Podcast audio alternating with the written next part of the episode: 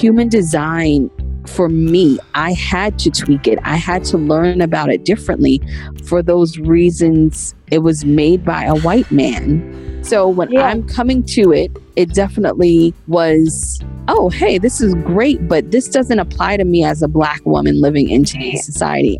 I have to tweak it for myself. And I can't, you know, as a projector, just sit around and wait for an invitation. That doesn't work for me as a woman, and most importantly, as a black woman. That doesn't work for me.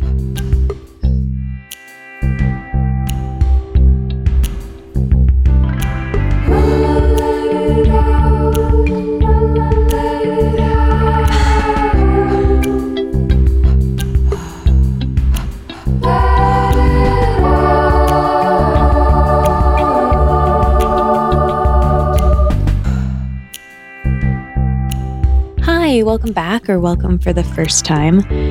Let It Out is a podcast that I host. My name is Katie Dalebout. I've been doing this since 2013, and basically, I have conversations with people I admire, like today's guest, AC Brown. She's a delight to speak with and listen to as we talk about in this episode, and I highly recommend getting obsessed with all of her work that we mentioned from her company, Goodnight Darling, which we'll get into to working with her, following her, and I really love her podcast, which is called Is My Aura on Straight? And in this episode, we talk about her using her voice and how people love hearing her voice, and she hears that all the time, which you'll get to have an experience of in just a few moments. I love talking to her. We talked about sleep. We talked about romantic relationships, friendships. She gives such wise advice. We spoke about confidence in a way that really helped me. And we spoke about entrepreneurship in a really interesting way. And of course, we spoke about human design because she is someone who uses human design in her work as a tool, which we discuss, and we discuss how it fits with astrology. We talk about her trajectory of how she got into everything she's doing now. And I'm really excited for you to hear the conversation. Like I said, we do talk about human design, but we don't spend a ton of time getting into what it is, where it came from. And if you're new to human design, I suggest giving it a quick Google maybe going to AC's work and digesting a little bit of it before we get into this episode. You might want to pull up your chart to see what aura type you are. I'll leave the link to where to do that below. And you might want to know, if you do know human design, you might want to know your authority and your strategy, since we talk about those aspects of human design a little bit in this conversation. And if you are curious more about human design, it's a system that I find extremely useful and has made me feel more articulated than any other system I've found really Myers Briggs or astrology. I, have really resonated with it. So if you're curious about my human design more, we've done several episodes on the podcast over the last two years or so. I've spoken to two other projectors actually Jenna Zoe in 2018. That was our first conversation on human design. And then Erin Claire Jones at the beginning of 2019 in a live episode recorded at the Assemblage in New York. And then another live episode at the very end of 2019 that came out early this year. And I'll link to all those episodes in the show notes as well. Stick around at the end. I will give you a little update and some favorites, but I'm so glad you're here and listening. It means so much to me. Enjoy this episode with AC, and I will speak to you at the end.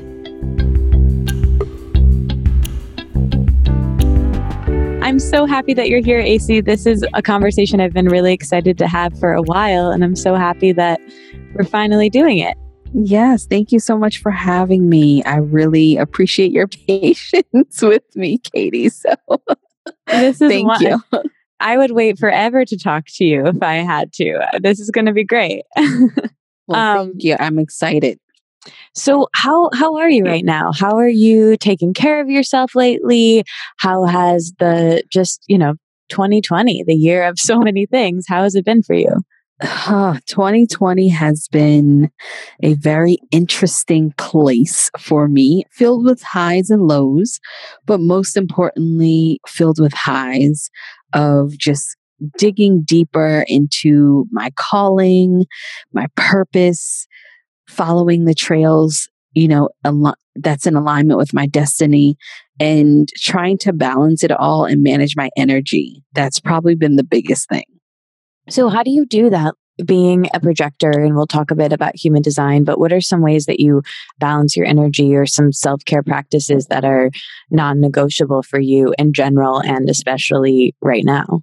For me, is doing mindless TV, doing things that I don't have to think. So, watching reality shows, going on long walks with my dog, reading books, studying stuff that I'm interested in, anything where I really just get to not think and just get to be.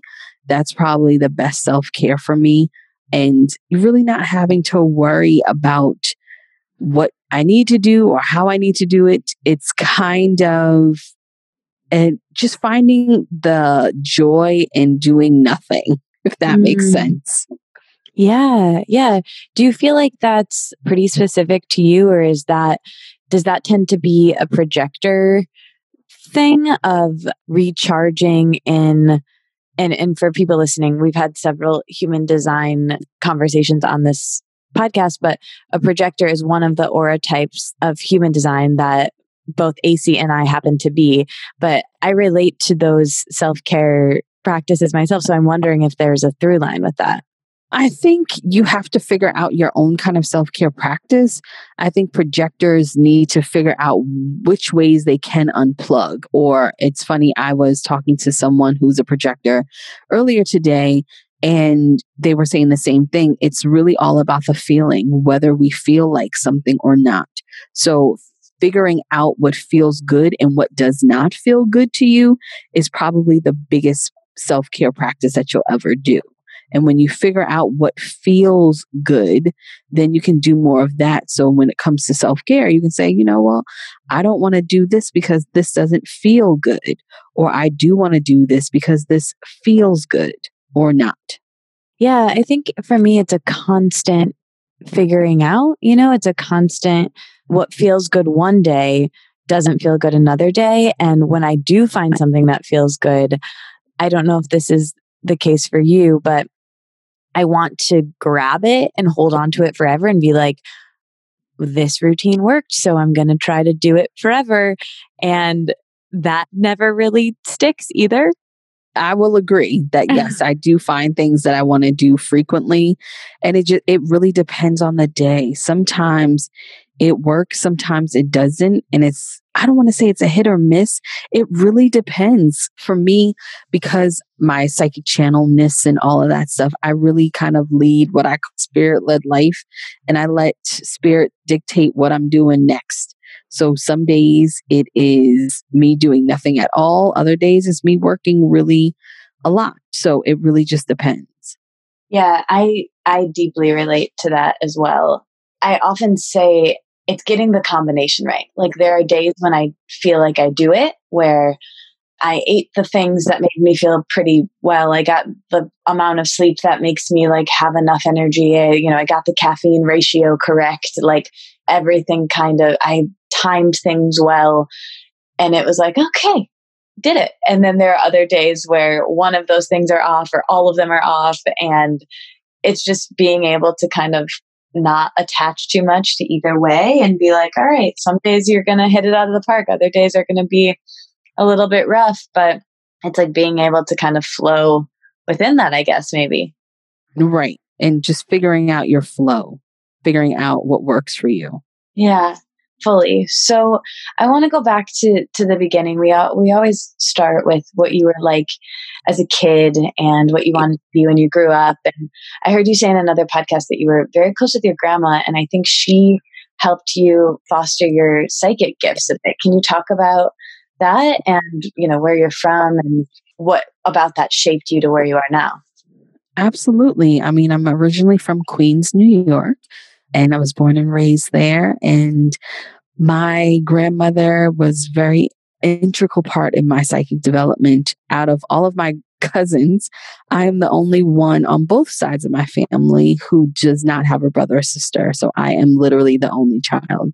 So it is very interesting just growing up where everybody has a pair or a brother or a sister, and I didn't. So it was very, I wasn't lonely for sure because I had a lot of cousins, but it was very introspective from a very early age.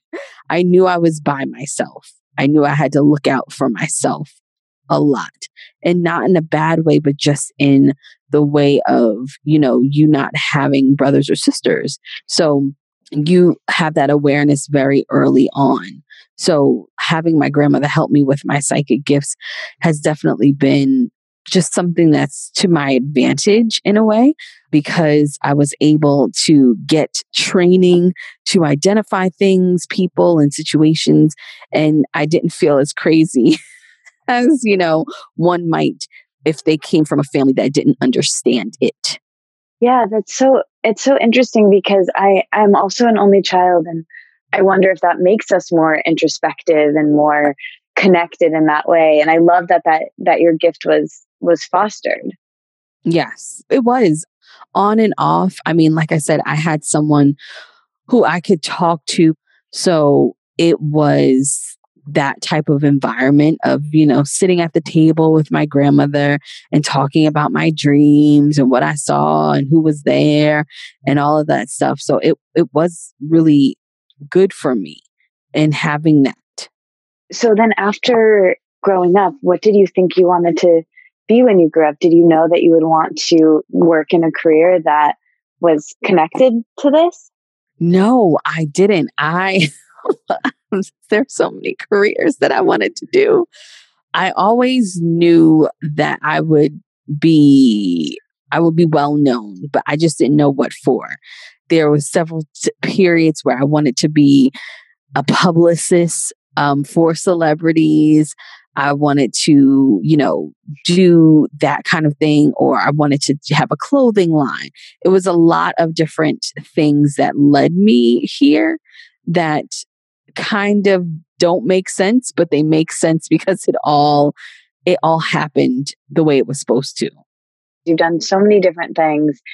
How does it all sort of weave together in the sense like I see such a beautiful through line through it all of like your connection to your psychic abilities and every like each element of what you have done has led you to where you are now. Can you talk about specifically human design and how because I think you became a life coach first and you always had yes. a fascinated fascination with personal growth and self-development like me. Yes. Where do you think that came from? That I have no idea what that came. Well, no, that's a lie. That came from my grandmother too, because my grandmother was very into self development through certain preachers who were different, had a different style. So Eric Butterworth is a preacher that my grandmother really loved, and she went to the Church of Unity and they talked a lot about spirituality there. So my grandmother had that background coming from a Catholic background. And then, you know, just being exposed to that, exposed to like the mind and you, your thoughts become things and all of that stuff. And then when I was in my teens, it was just more prevalent of like, I just had this kind of urge to pick up Tony Robbins books, to pick up books by Les Brown and all of these people who were just like talking about personal development. And it was just always really a part of me. And then, of course, my first love was astrology. And I've always been into metaphysics and all of that. And Abraham Hicks was a very integral part of my development, just, you know, and the Seth books and all of that stuff. Like, yeah. it was just something I was doing as a teen. And so as I started getting older, I was just like, oh, okay. I, and and I was always the person, even in my friend groups in junior high school, I was always the person where people would come to and like trust me and tell me things and ask me about stuff. It was always that type of thing. And as a child being psychic and, you know, having that ability and giving people insight and not really knowing what to call it was kind of interesting. So I always tell people your purpose and your destiny, all you have to do is just keep on taking the steps and listen to what's happening, listen to the things that are happening within your realm. Don't ignore those things. That's probably really important is that we discredit the urges that we have and we discredit like our desires, but your desires are leading you towards your destiny and your purpose. So when you follow that and you follow those trails, those little trickles, it's like, oh, this is how I ended up here. This is how I ended up here. So it's never something that is just by chance, if that makes yeah. any sense. Yeah, I there was this line on the Fiona Apple album that came out. I keep saying like early quarantine, but like March. and okay.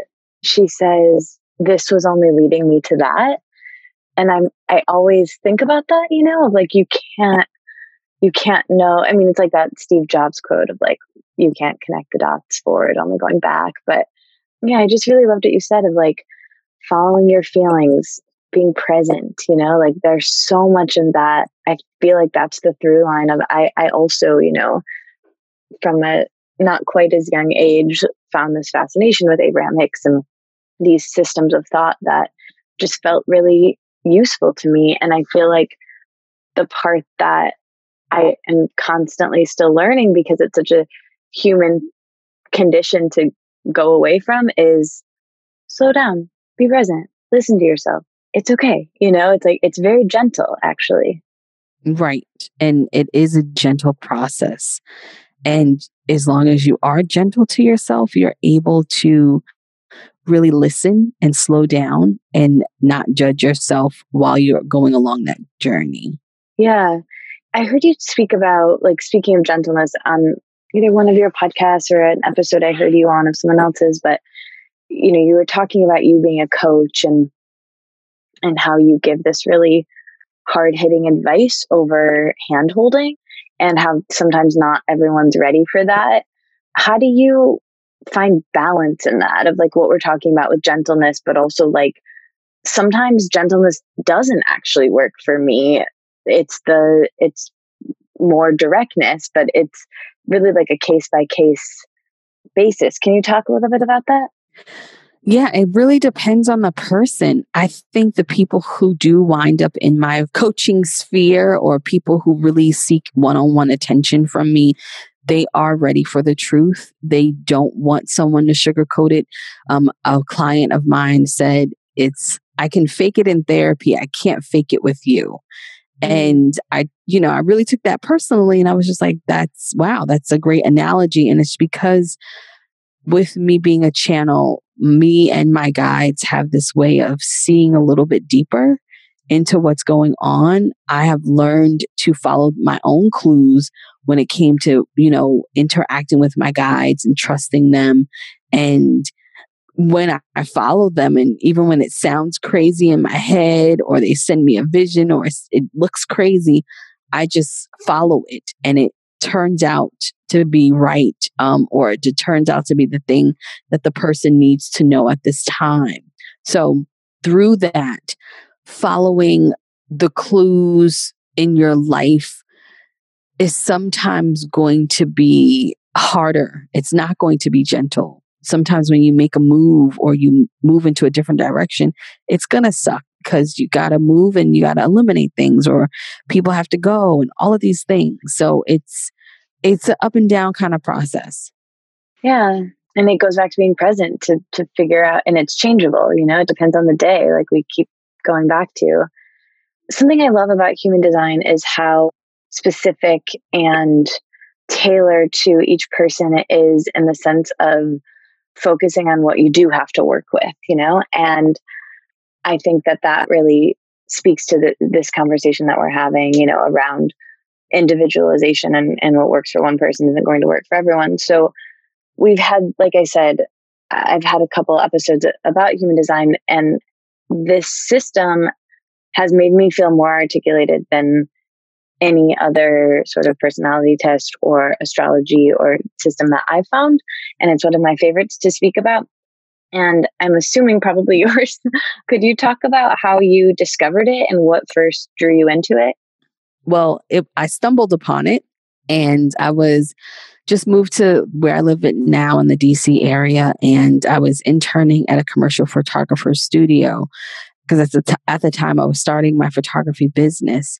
And of course, about two years before that, I had got my life coaching certification, but that really wasn't, you know, happening the way I wanted it to. So I was like, oh, I'm going to do film and video and all of that stuff. And that, you know, started working out. And so I was interning at a photographer studio and the makeup artist there, she was a yogi and she was into all of these like esoteric kind of things. And she introduced me to Brad's kale chips. I remember that very vividly. I'm like, oh, this is weird, but it tastes okay. she was just like, Yeah, you know, I'm a manifesting generator, and you got to find out about this thing called human design and all of that stuff and all of these things. And I was just like, oh, okay, let me find out. So she put me in contact with someone. They ran my chart because I was like, I'm I'm totally a manifester because I just knew that I'm a manifester because the Abraham Hicks. And I was like, yeah, I'm a manifester. Of course I am. and I found out I was a projector and I was almost heartbroken and relieved at the same time. So I started just getting more into it and falling down a rabbit hole. And I started studying and learning. And a friend of mine at the time, we were going to open up a coaching kind of practice with human design and do all these things. And then she decided that she didn't want to do it. And so I said, Well, I don't want to do it by myself. And we had already spent some money on courses and books and trainings. And I was just like, Well, I'll just keep these things for myself and just practice and study how I can go along with it. And that's what I did. And then I just was reading people's charts at work, um, friends, family, analyzing coworkers and bosses. And then I started putting myself out there on the internet, on Facebook and things like that. And then I was just like, oh, I got to show my face. And then I just decided to do that. And here I am. well, I'm so glad that you that you did and that you're here and you know, I you give the best spiel about that I know you have to do on every podcast about the energy types and the aura types, meaning projector, manifester. And I'm just going to say that people can find that information. And I want to talk about some different elements of human design that I think are are really fascinating. But I guess before we do, and AC is so wonderful in her podcast and has like really great episodes for each um, aura type and explains this so clearly with examples of celebrities in a really fun way. So I'll link to a bunch of my favorites, but I'm curious. And I actually had a, a friend of mine who I've gotten into your work and we were talking about this and she has she had a question for you that she was asking me and it was i love this system and it's helped me a lot but I'm curious what your thoughts are of that. You know, this was created by this a little bit of the history we can hopefully you can maybe give to people as well but it was essentially you know created by this white male and she was wrestling with that of like how how it was created by this one person in the world that we live in now and everything that's happening right now so is that something that you've at all had to wrestle with Yes. And that's why I bring something different to the human design system and to the mm-hmm. community. And I think that's why people are attracted to me. For me, human design is a tool, it's almost like a tarot card for me.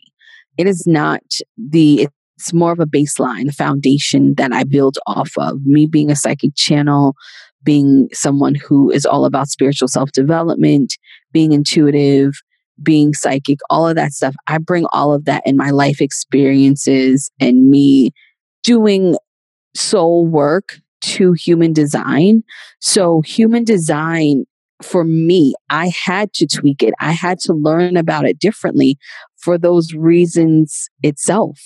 It was made by a white man a baby boomer at that. so, yeah. who, you know what I mean? So, when yeah. I'm coming to it, it definitely was, oh, hey, this is great, but this doesn't apply to me as a Black woman living in today's society.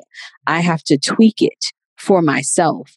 And that's why, you know, I hear that a lot. You make it so relatable because my life is real and I can't, you know, as a projector, just sit around and wait for an invitation.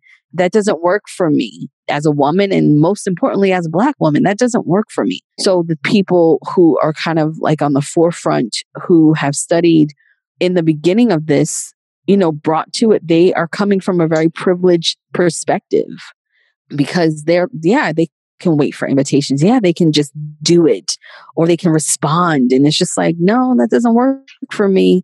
So I have to tweak it and make it my own. Oh, I love that. Yeah, I, that, I've been thinking about that a lot. And, and I think I was, it's cool to hear you explain that because I think I gathered that. Like I knew on some level, oh, this is interesting that this comes from a, a white male baby boomer, but it feels so relevant to me. But I'm, I think I'm realizing now it feels relevant to me because it's coming from you. And yeah, I'm just happy to make that distinction because we were also thinking too that generators, um, one of the aura types, being the most, and you'll correct me on on this, the most like the, there's the most of them, right? Yes. Um, and you know that felt connected to capitalism in in a way, and it just like everything, you know, I think in personal growth, and it seems like we've had similar paths with that. It's like take what you want and take what, what works right, and leave what yes, and leave the bullshit behind. right? Exactly. Yeah, exactly. And you make this really great analogy about I think you use IKEA and comparing human yes. design and, and astrology. Can you talk about that and how they work together? Absolutely. So, my whole analogy that I coined is if astrology is a finished IKEA bookcase or something that you built from IKEA, human design is the little instruction booklet on how to build it. So that's because astrology is the finished kind of product. So it's almost like your natal chart is the this is what you're destined to become or to be or to experience. Human design are the instructions along the way. It's more about your purpose or making decisions along the way to lead you toward your destiny. Yeah, I love that. It's such a good it's such a good distinction because I think you had on your Instagram today the difference between purpose and destiny and passion. Yeah. Passion. Thank you. Yeah. Can you talk about that a little bit? Absolutely. I mean, it just comes really down to passion is more of like a strong kind of emotion or intense desire to do something. And then purpose is the reason why you are here. That's the reason why you were created. That's the reason why you were born at the time you were born, on the date, in the town, all of that stuff. And then your destiny is something that you are destined to become or destined to go through or destined to meet. It's predetermined kind of course of an event or an experience that you cannot control. I love that distinction. With that, I have some just kind of like human design sort of quick fire questions for you. um, sure. That I think are interesting and, and maybe outside of the things that we normally talk about. But like I said, people often talk about these aura types that are so useful. And we keep mentioning that we're both projectors.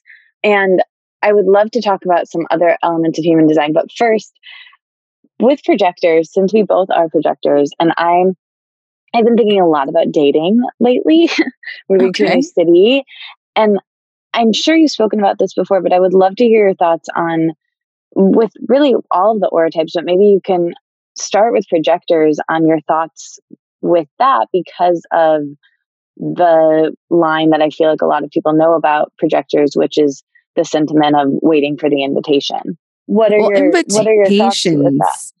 Are very relative. An invitation can be someone looking you in the eye. Mm. It can be someone you know, stumbling upon your page. It can be someone liking your photo. That's an invitation. It really depends. So when it comes to communication, it's really about you following the clues as a projector. The invitation also starts with yourself. So if you feel inclined to say something, that's an invitation. Mm. It doesn't necessarily always have to be about someone specifically saying, Hey, Katie, you want to go out with me? Maybe they're liking 15 of your pictures or saying, I really like that thing. That's an invitation to maybe inquire within or start something deeper. That makes so much sense and feels so correct and true. Wow. Yeah. I think the wait for the invitation thing is kind of a antiquated, like we were talking about before baby boomer white male said it that right. way. Right. Like, oh, I'm world. just going to sit around and wait yeah. around for someone to acknowledge me and give me an opportunity. Like, no, I can't do that. That yeah. sounds crazy. Oh, that makes so much sense. That makes so much sense. Thank you for explaining that. So, I'm curious, you know, like we said, we were talking about these, the aura types, but I've heard you talk about authorities, which is another element of human design what other element is it authority or a different element that you draw the most information from outside of the aura types? Would be your authority because your authority i like to say your authority has the final say because um, mm. that's really how you make decisions once you do follow your strategy once you are in the crux of you know waiting for the invitation or responding or informing. It's like okay what's your authority? If you get confused or lost along the way can you talk about some of the different authorities? I think so. I, I mine says I'm self projected. Okay, so I'll talk about some of the main ones or the the highly the biggest populations, which are emotional and sacral. So emotional people make up 50% of the population and then sacral people make up around 33% and then it trickles down for everyone else. So emotional authority people need to make decisions over time. They need to ride out the emotional wave. They need to come to an understanding through time and space and not making decisions right away so I like to say that emotional inner authorities have to wait out the petty period. And so they have to give things time. And so then you have sacral inner authorities who are making decisions with their sacral center, whether it feels good or not. They're listening to that uh huh or that uh uh. And so that's really important for them. So they're making decisions in the moment, but it's about a feeling, whether it feels good to them? I know mine is that I basically need to talk things out all the time to other people, being self projected. Is that, am I understanding that properly? So the self projected, it's only, I think, less than a percent. It's like a half a percent or something yeah. for you all as a self projected inner authority. It's not that you need to talk things out to other people. You need to talk things out to figure out what comes out of your mouth. That's yeah. how you make the decision. So, yes, you can have an audience, but if you want to just start talking things out, just in general, just to talk, what comes out of your mouth helps you make that decision. Yes, that makes so much sense. So, my my good friend in New York is a human design reader as well and she always uses me as the example for this because so I wrote a book about journaling. It was a self help book about journaling, which is hilarious for this type because essentially it's me talking it out with myself all the time. Mm, you know, that's right. that is so useful to me. Exactly. Exactly. And that's why it helps you because it's all about that talking it out loud. So you don't have to call a friend if you don't want to. Just sit right. in your living room and just start talking out the problem. And then you'll figure it out as you hear your voice. Totally. So, what are you? What's your authority? I'm an emotional inner authority. So, I'm making those decisions over time. yeah gosh, it's just I, I think it's so interesting to to talk to use human design to get to know other people and just like have a framework to use it to talk about people in our lives. You know, I, I brought it up and talked about it with my family. Like I guess my question for you with that is then where do you recommend people starting with human design or or just being able to like use it as a way to kind of like we're doing right now get to know each other and have a conversation i think that's actually really interesting the first thing I always tell people because you can fall down a rabbit hole. Everybody's always like, "Well, what does this mean? What does that mean?" And yeah. of course, I would get, you know, my chart read if, you know, and have me read your chart. that would be a good step. But most importantly, when you do fall down that rabbit hole, just focus on your strategy and authority. Do not worry about all the intricacies of the chart. It's going to confuse you and it's not going to be useful for you in the beginning of your journey, or as they say in human design, your experiment. You want to focus on the basics, which are your strategy and your authority. What does it mean to respond? What does it mean to wait for the invitation? What does it mean to inform people? All of that stuff. And then focus on that authority. You're self projected. What does that mean? Okay, it means I need to talk out when I'm having issues. And then I'll come to a conclusion in that moment for me as an emotional inner authority, it means that I need to, you know, wait out this period and before I make a decision so I can feel the highs and lows. Focus on that for a while and then move on to some of the other details of the chart that help you out. Because human design is a great tool, but you want to take it in steps so you know how to use it properly. Because if you don't know what to do with the information, it's just like another information gathering kind of thing. And it's just like, okay. Yeah. We can do yeah. more than information gather because that's what people like to do. And what we yeah. all do at times is we spend this crazy time just information gathering. Yeah, fully. Today's episode is brought to you in part by Nutrafol. So, it's a supplement that I've been using to grow my hair my hair's been breaking, and I've really been loving this supplement lately. 30 million women are impacted by weakening or thinning hair. And if you're among them, know that you're not alone and there's a solution that can deliver results. Thousands of women have taken back their hair with Nutrafol and many users are really raving about this supplement that has helped their hair and restored their confidence even too. Nutrafol offers two targeted formulas for women that are clinically shown to improve hair growth and thickness and less shedding through all stages of life. Healthier hair takes time. You'll begin to experience thicker, longer, faster growing hair in about three to six months. In a clinical study, about 86% of women reported that their hair growth improved after six months, which is super cool. And more than 2,500 healthcare professionals recommended Nutrafol as an effective and high quality solution for healthier hair. I've been trying it and I so far so far so good. So far I love it and I'm hoping that in 6 months I'll have longer hair too. Their best offer anywhere is this one, which is 20% off at Nutrafol.com, spelled N-U-T-R-A-F-O-L.com. Promo code Let It Out. Again, that's the best offer they have anywhere. And it's for 20% off at Nutrafol.com, spelled N-U-T-R-A-F-O-L com with the promo code Let It Out. That's 20% off the first month of any subscription for new customers. Thank you, Nutrafol, for supporting Let It Out. Thank you for supporting the sponsors. Today's episode is also brought to you by Orgain. Orgain is a supplement, a smoothie. They have so many products that I've really been loving, and I've been sharing them with my old roommates who are loving them and putting them in their smoothies after their runs.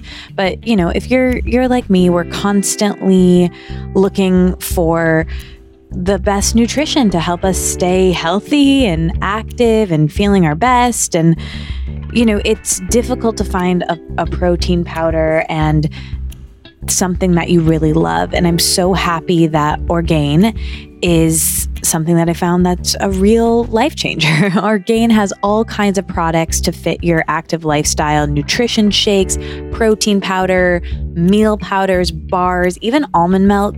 Orgain products are food based completely organic vitamins and minerals that taste delicious and provide maximum nutrition.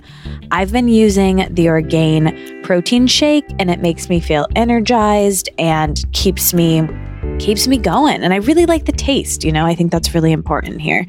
And you can mix it with other things, which I do, and I really love it. Orgain promises to never use any unnecessary fillers or artificial ingredients or preservatives like GMOs.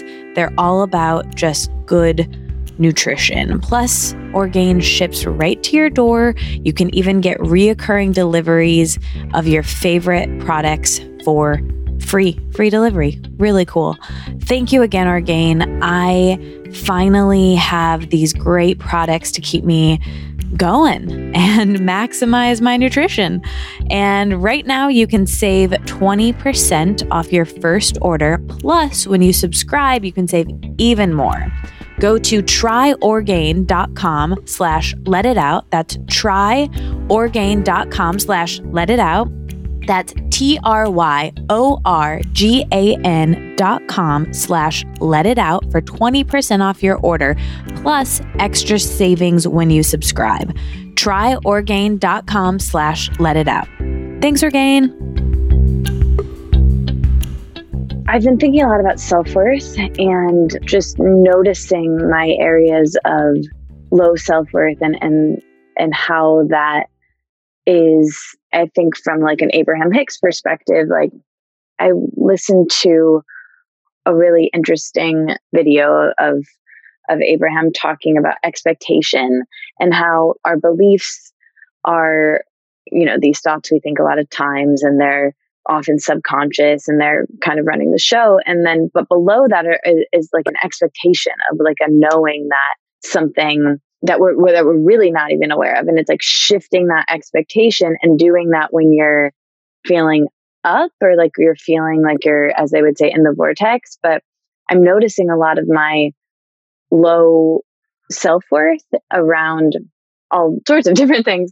But when when that comes up i guess my question for you you know human design has been helpful to be for me to focus on the good and focusing on amping up the good instead of so much in so many other areas in personal growth or therapies that I've done, I can feel like there's so far to go. You know what I mean? Like there's so much to deprogram or change or shift that it can be quite overwhelming where there's something quite comforting about the way you've described human design and interacting with your work that's like, all right, this is what I do have to work with this time around. I might not have everything, but this is what I have to work with. So I guess using all of your tools, like as a life coach and as a, and with human design or what would you say when feeling like that, right? With like low self worth and feeling like it's not even like not living my potential, but like feeling a bit off. Like what, what do you do then personally, or what would you tell, tell your clients when it's reprogramming some of those subconscious beliefs? Well, that takes a lot of inner work, a lot of inner healing, a lot of you know, that whole thing where you talk about doing the work. It's going back and seeing what is actually working for you, what's not working for you, how you can uh it's so many it's it's not one answer because it just depends on what's happening when you're out of alignment the universe will let you know because things start falling apart. You start falling apart. You're tired. You don't feel good. Um, all of these things can happen. And it's not about one thing. So getting back into alignment is, I mean, I guess the one thing that's universal would be slowing down and really paying attention. Okay, what doesn't feel good? What does feel good? What am I not paying attention to? What am I paying attention to? That whole thing. Does that yeah. make sense?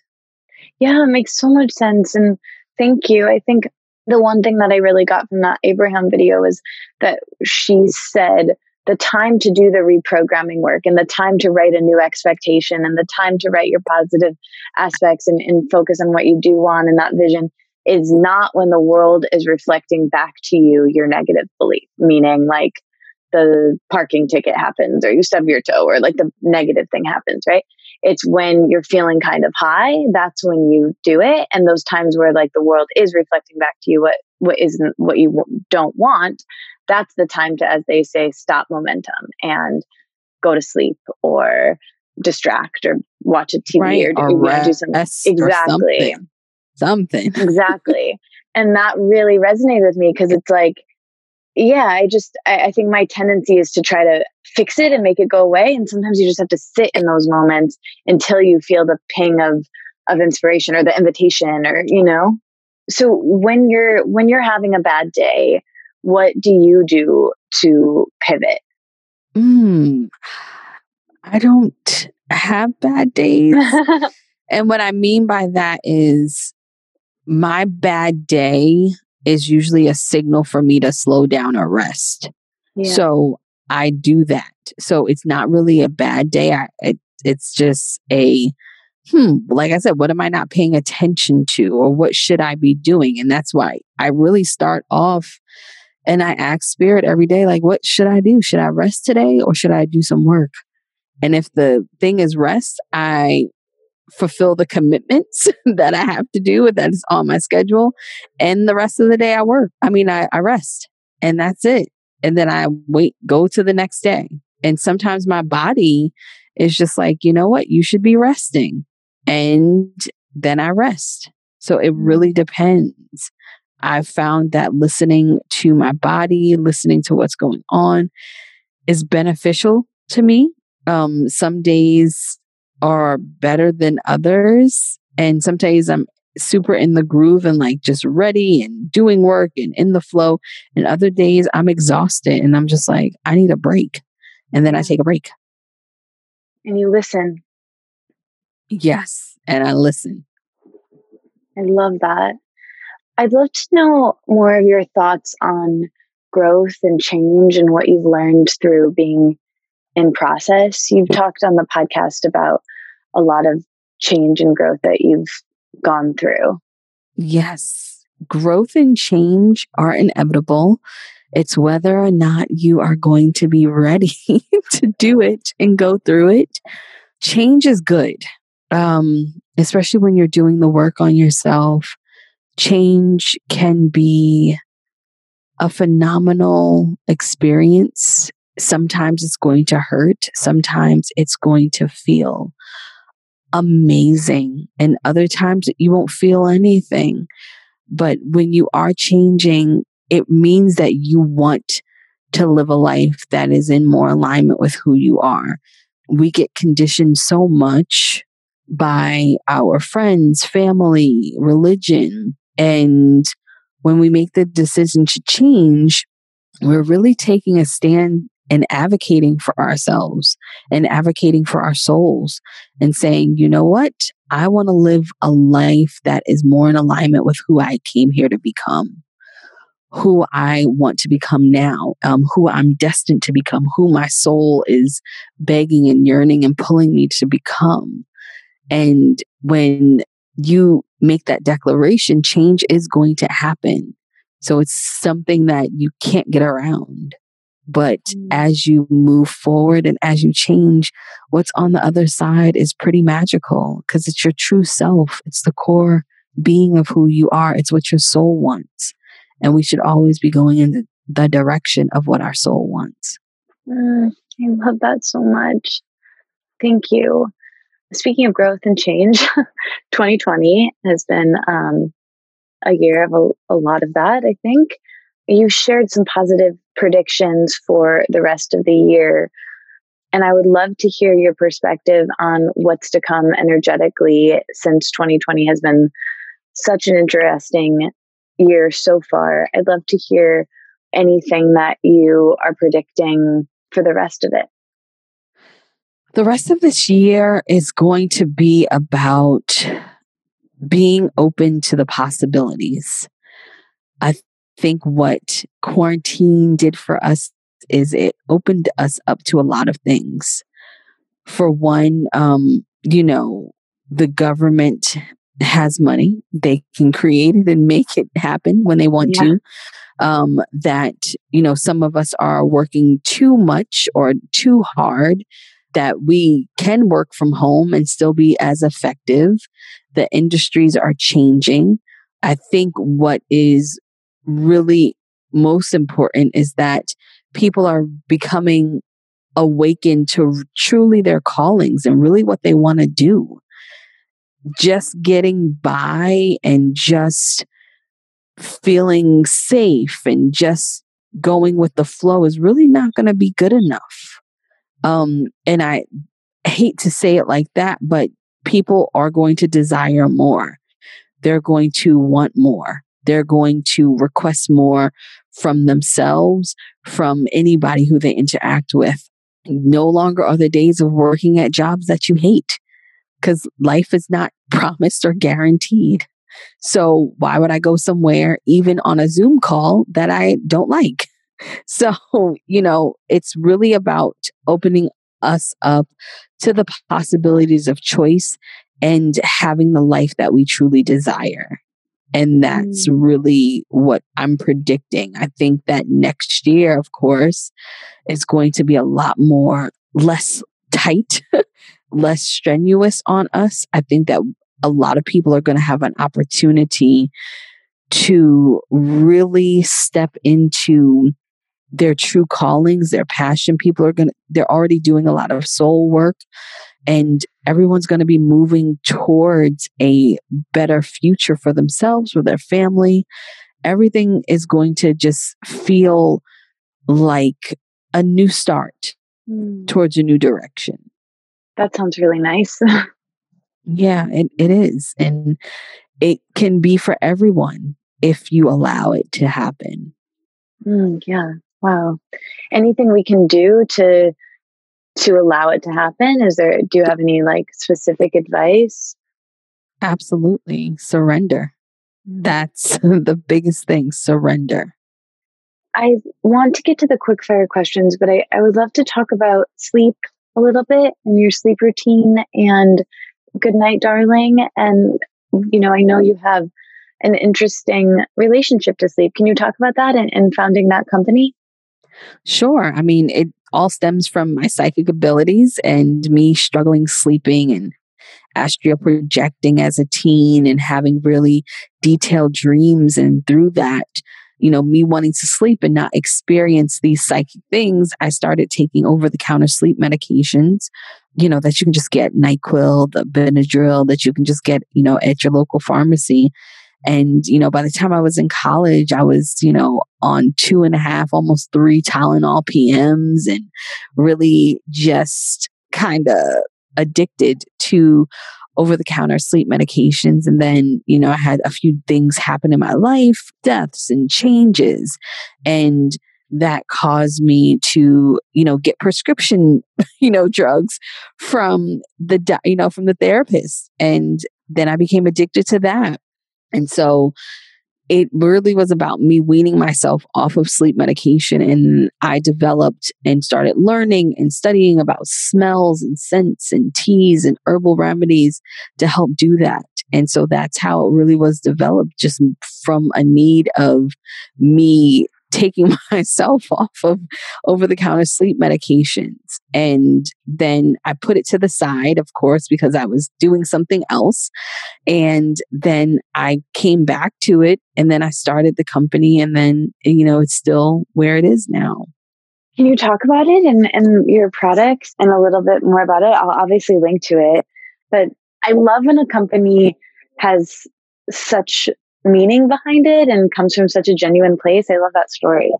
Yeah. So, I mean, I do teas and tinctures, candles, room sprays, all helping people sleep better and create better sleep routines.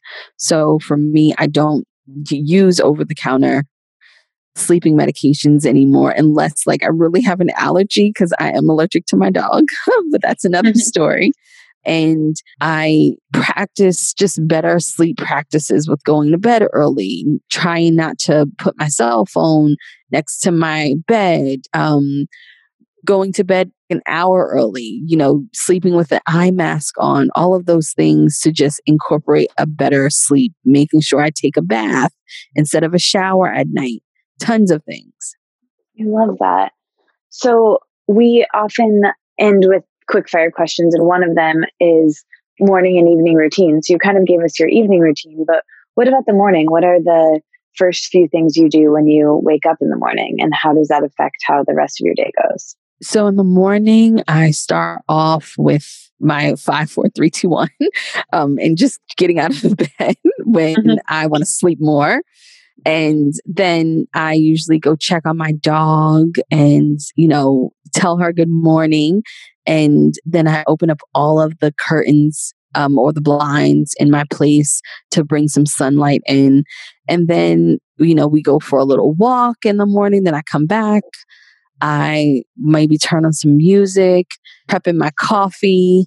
And then after I do that, I take a shower. Then I, you know, open up, you know, my journal and I sit down to channel and see what spirit has for that day. And then I might do some other rituals with candles or just asking questions if I need to know something.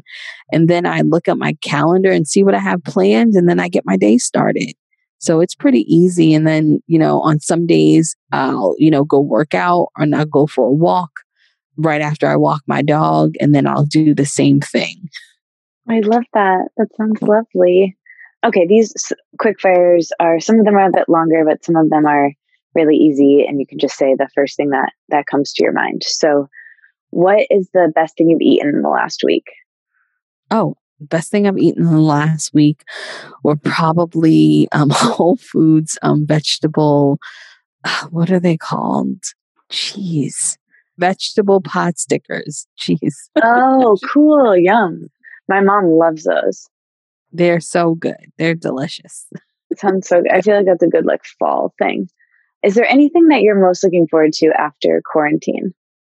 I mean, quarantine is not going to end anytime that we think it is. It's never going to go back to normal. So I guess probably travel. Traveling is probably what I'm looking mo- most forward to is traveling to places that are not on the list right now. mm, yeah, me too. What's your favorite part of your life right now? Gosh, that's such a loaded question. My favorite part of my life is probably the freedom that I have. Mm, yeah, that's always, I think, something with entrepreneurship that we get to have, you know. And I, I think I've heard you speak about entrepreneurship and saying that not everyone is maybe meant to be an entrepreneur. Can you talk about that and any lessons that you've gotten on entrepreneurship? Yeah, I mean, that's just, yeah, like I said, everyone's not meant to do it. And it's easier for you to find that out sooner or later. that's what I'll say. And some people do try and force it and try and, you know, make it happen. But sometimes because people don't, there are certain people who don't want to do the work. Shoot, some days I don't want to do the work, but I know that I have to do the work um, and I have to set up myself so the work becomes easier. But there are some people who are really comfortable with just going to work, doing their job, and collecting a check because there is freedom in that, especially if your job is secure. You really live a different life. You know, you can plan for vacations, you can go away and not worry about stuff, but it is also limiting as well. So there's positives and negatives to both. But I believe entrepreneurs are born, they are not created.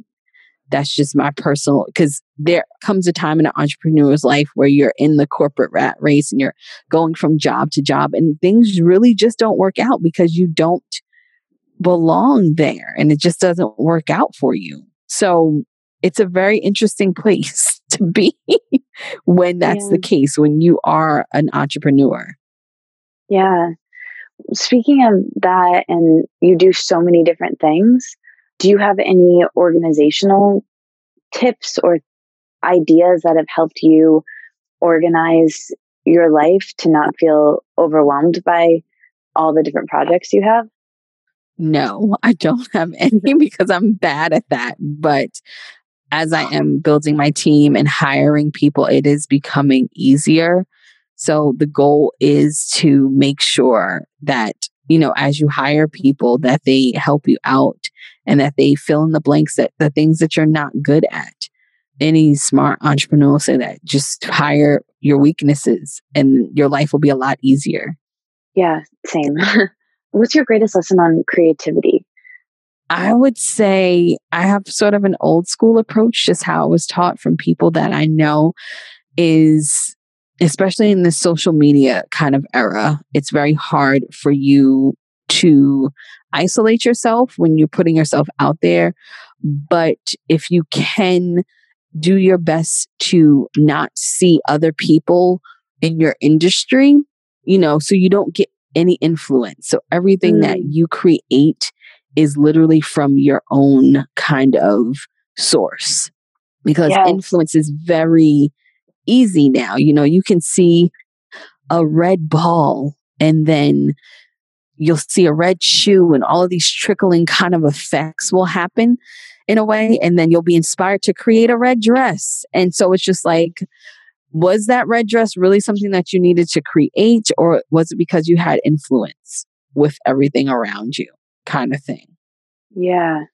Oh that's such a good one because it kind of goes back to what we were talking about before of like cutting out the noise. It's like getting quieter you know? I think that's when the creative impulse can be heard more and if the yes. the noise of other people i had i had an interesting experience with that that i haven't really talked about on the podcast but a couple years ago several years ago because i started doing this in 2013 i was like picking up the mannerisms of some podcasters that i loved and it was really sad that i had to stop listening but i knew that it would negatively affect the work by me subconsciously even taking this in.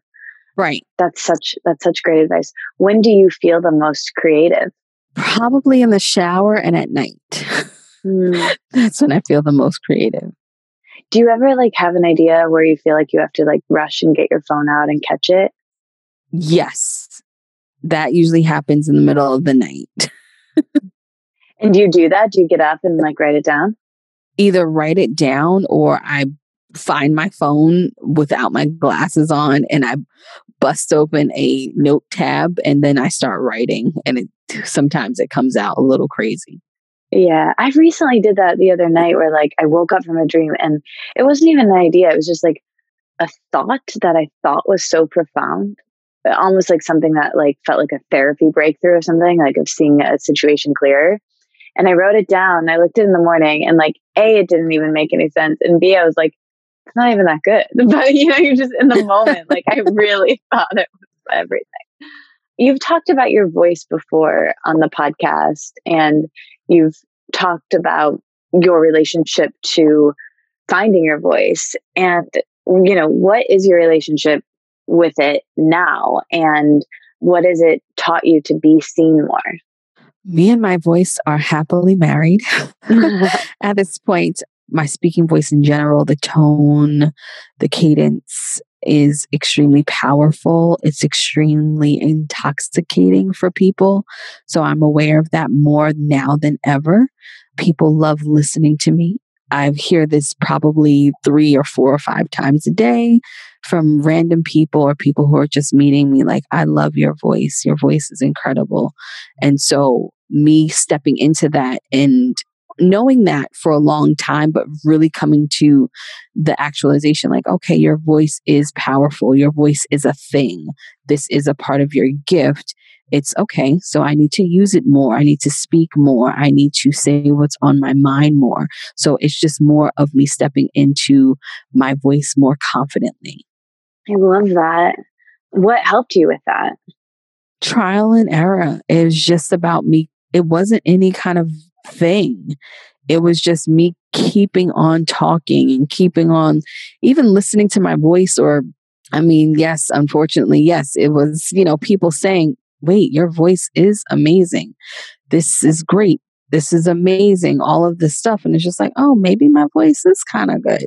But, you know, like I said, what people have to understand is that people have been talking about my voice or the sound of my voice since I was a very young child, since I was in my teens, and how I mm. had a nice voice. And people have been prophesizing, if you want to say, like, oh, her voice is going to do so many things and all of that stuff. And there was a point where I hated my voice, I hated the way that I sounded. And so that is just something, it's always been something about my voice. And so it was just coming to terms with that was kind of challenging. What is your greatest lesson on friendship? You're asking the wrong person. oh, gosh. So, because I'm a projector, because I there's a lot of things in my charts that lead me to, and I'm an only child. Friendship for me is a two way street, but it's also something that is not forced.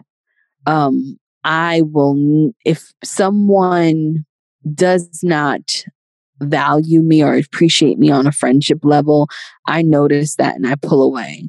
Or if someone has an issue with me that doesn't gel with them, I don't try to fix that. Meaning that if there's something that someone does not like, or if it's not gelling with who they are, I can't change who I am to make it better for them. So my approach or thoughts on friendship are really a natural coming together. Sometimes people will come in and out of your life for seasons, reasons. Some people will be there for a lifetime. I let that happen naturally. The people who are a consistent figure in my life, friendship wise, they're always here. It's never in and out. It's constant. You know, we might not see each other every day. We might not talk every day, but when we do, it's there. So and there are some people who I thought were friends and the bond was broken due to something either I did or they did. And it's just unrepairable. So friendship is, it's a tricky place sometimes, but what I know for sure is that I don't want to force anything. I don't want to force myself. I don't want to change myself to accommodate anybody. Um, so if we're friends, it's going to mesh, it's going to gel. Mm, I love that. Greatest lesson on family family is what you make it and is not what you were born into.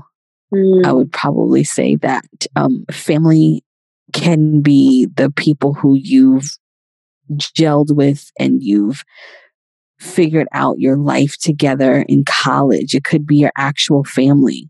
Sometimes you don't fit in to you know your birth family and sometimes you find family in strangers but it's where you can figure out where you belong and that's what matters.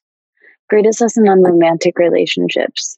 Oh gosh. We might need another two hours on this. I would say the greatest lesson and this is coming from me i'm a woman who dates cisgendered men. Um, so, you know, that's another topic there. Mm-hmm. Um, I would say the greatest lesson is love should not and will not be hard. Don't let anybody convince you of that. Like when people say, oh, marriage is hard, that's BS. And I've never been married, but th- that's, there's no way that the person who you're supposed to be with and the person who, you know, has been assigned to you as a life partner that it's supposed to be hard. Will it be challenging and you'll have some communication issues here and there? Absolutely. But it's not, I don't like the word hard for it. And I don't think that love should be hard. Yes, it will challenge you, but it shouldn't be hard. And you shouldn't, oh, the biggest thing is you shouldn't force anything with anybody. That's not worth it. Oh, that was really good. And I needed to hear that today.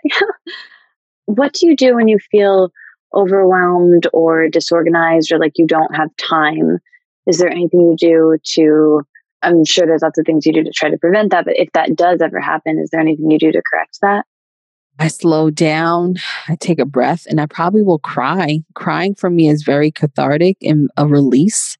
And so I'll, you know, I'll cry and then I'll pick myself up and say, okay, let me get it together and let's focus on the next thing that I can do. Yeah, love that. We always talk about body image a bit on this show and confidence. And I'd love to hear if you've ever struggled with not feeling great in your body, or what I call having a bad body image day, or not feeling confident physically in any way, what do you do to to pivot that if that's happened? And how do you cultivate confidence when you're feeling that way? Oh gosh. I would say hello quarantine 15 you know what i mean? Like everybody's dealing with their own quarantine issues.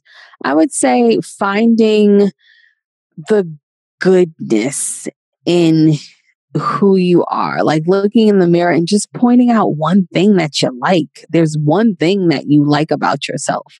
So for me, and I, this is just, you know, candid, um, because I had a breast reduction and a breast lift, I love my boobs. So, you know, there'll be times when I'll get out of the shower and I'm not feeling too great, but then I look at my boobs and I'm like, they're awesome. And like, and I'll even tell people I have awesome boobs because I do. I um, and so that's like, you know, sometimes that's my go to or my eyes. Like I find one thing that I truly love and then I just love on myself. Like, oh, look at your boobs. They're amazing. Like my boobs are amazing. Like I really love them. And I'm just like, oh, look at your boobs. You're so lucky. Mm-hmm. And I'll even take a nude selfie here and there just for myself with my boobs because that just makes me feel good. I love that so much. So good. Wow, I want to ask you so many more things. What are you most curious about right now? Oh, that's whew. I am most curious about how I can impact more people with my voice and how I can help people answer their soul's calling. That's mm. what I'm most curious about. And that's the truth. That. I love that. So, this last question is really just a way to recommend things. So, letting out anything that you have been loving or all time favorite. So, book, music, podcast, TV show, movie, writer, food, just really like anything that's coming to mind that you want to shout out and recommend to people.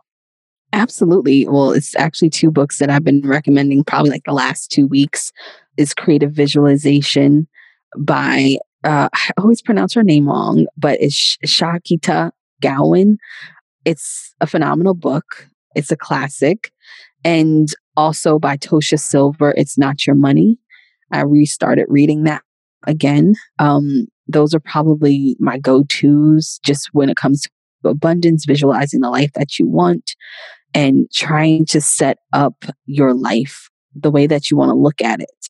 That's been really important for me is to stay in the high vibration of the mind and not to slip down slippery slopes of backward thinking or lack mindset kind of thinking.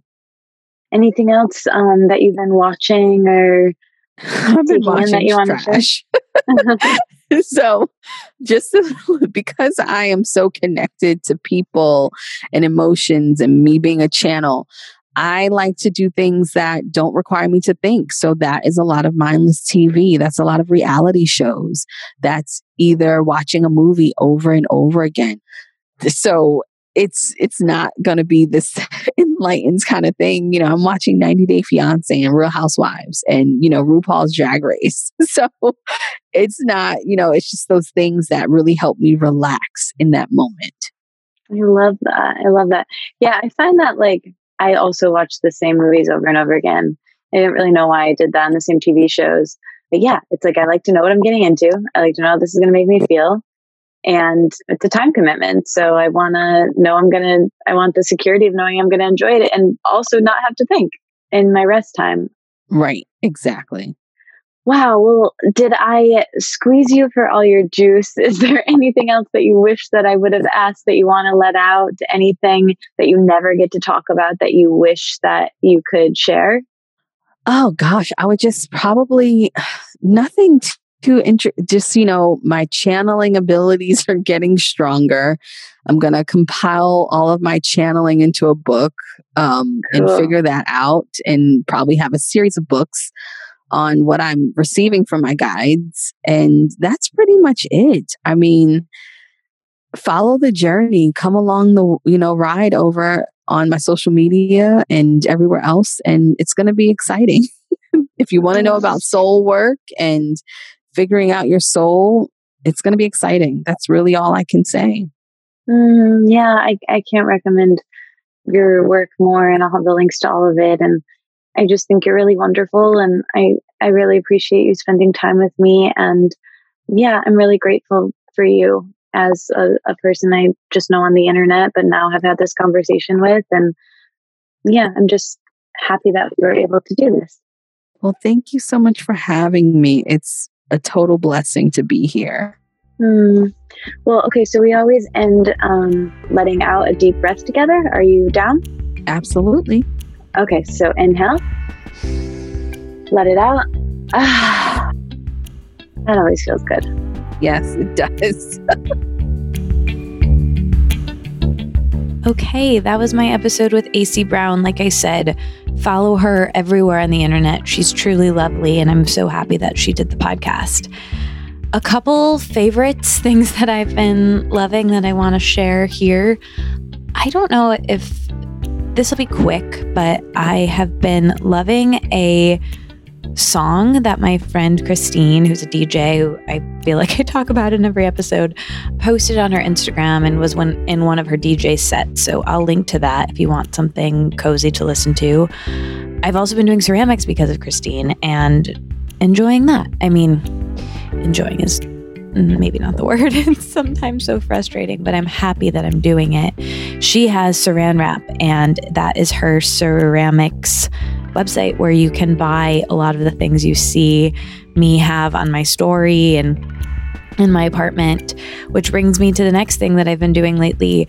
And if you follow me on Instagram, that's what you've been seeing. But my apartment that has really beautiful light and is still pretty empty, I'm filling it slowly with art and furniture and people little by little. So if you want any more photos or visuals of that, just, you know, follow me on Instagram. And speaking of Instagram, I have really been enjoying Marc Maron, who inspires me endlessly through the way he does What the Fuck with Marc Maron, his um, WTF podcast that he's been doing forever he's been doing these morning Instagram lives where he just sits there and drinks his coffee and talks about the state of the world and how he's feeling and his records and his cats. And for some reason, I find it very cozy. So that's a few things that I've been enjoying lately. Maybe buy a ceramic from my friend Christine. I can tell you my favorites. I have the boot that is also a striker that holds matches. I have a very special bowl I have a donut. I have a lot of it. I'm very lucky. I will talk to you next week. It's a happy thank you more please episode. I haven't done one of those in a while. If you don't know what that is, it's a series that is crafted on the concept of gratitude and creating space to talk about what we love and make room for what we want more of. And I am speaking to two of my best friends in an episode we recorded a couple months ago, and I just can't wait for you to hear it. So that's coming up next week. I will link to the first Happy Thank You More Please episode with the filmmaker of the movie Happy Thank You More Please, Josh Radnor, in the show notes, and I will talk to you then. Love you. Bye.